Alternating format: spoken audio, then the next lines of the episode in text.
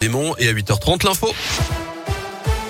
Et c'est avec Colin Cotte. Bonjour Colin. Bonjour Guillaume, bonjour à tous. À la une de l'actualité de contrôleur SNCF agressé hier après-midi dans un intercité entre Clermont et Paris. On ignore les circonstances précises des faits, mais les agents ont exercé leur droit de retrait par solidarité.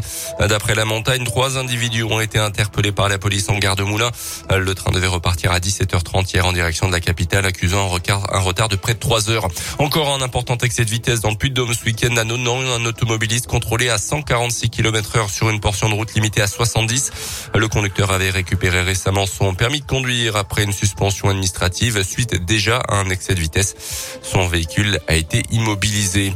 Un très beau symbole pour Gabriela Papadakis et Guillaume Cizeron, les médaillés d'or au dernier jeu de Pékin en patinage artistique vont donner leur nom à la patinoire de Clermont, originaire de la ville pour Gabriela Papadakis. Ils se sont entraînés sur cette glace auvergnate pendant des années. Ils étaient de retour hier à Clermont pour un gala de l'équipe de France après avoir été reçus dans la matinée à la mairie de Clermont. Dans le reste de l'actu aussi, l'horreur dans la banlieue de Kiev, récemment libéré euh, des forces russes. Des centaines de cadavres de civils ont été découverts, tués et mutilés probablement par l'armée de Vladimir Poutine. Le secrétaire de l'ONU se dit choqué, réclame une enquête indépendante sur de possibles crimes de guerre. De son côté, la Russie nie être à l'origine de ces actes. Dans le même temps, plusieurs bombardements ont été signalés dans le sud et l'est du pays. Un geste citoyen pour limiter la consommation d'électricité. Ce matin en France, RTE, le gestionnaire du réseau, annonce un pic de consommation entre 7h et 10h et appelle tout un chacun à modérer sa consommation pendant cette tranche horaire en cause de l'indisponibilité de 27 réacteurs nucléaires sur les 56 que compte le pays.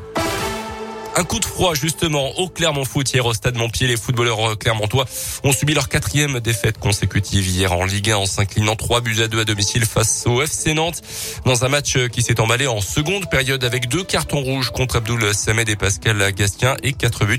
Les Auvergnats ont montré à la fois de belles ressources au niveau mental mais aussi une inquiétante fébrilité en défense. Le milieu de terrain du Clermont Foot 63, Johan Magnin, veut lui croire que le travail va enfin finir par payer. On l'écoute. On revient deux fois au score, on a la dynamique elle est pour nous et on tient même pas 5 minutes. Voilà. Ce qui est frustrant c'est que nous on doit faire 30 bonnes minutes pour mettre un but et euh, eux en deux actions et demie mettent trois buts quoi. Donc c'est la Ligue 1. En ce moment il n'y a pas grand chose pour nous mais, mais voilà on va, on va faire tourner les choses. On est dans un moment difficile. Et voilà, on a un match qui arrive contre Paris où personne nous attend. C'est peut-être sur ce genre de match. On va avoir une semaine un peu plus courte, c'est pas mal aussi, ça évite de cogiter. Et voilà, peut-être sur ce genre de match où voilà, personne nous attend, on va courir, on va peut-être reprendre du plaisir à, à défendre ensemble. On l'a fait contre Marseille. Bon, Paris, c'est encore au-dessus, mais voilà, pourquoi pas. Au classement, grâce à la défaite de Saint-Etienne face à Marseille, Clermont reste à la 17e place. Prochain rendez-vous samedi au Montpied face au PSG. Tous les billets pour ce match ont déjà été vendus. Le PSG vainqueur de facile de Lorient hier soir. Un peu plus tôt, Lyon s'était employé pour battre Angers à domicile. 3 buts à 2 là aussi.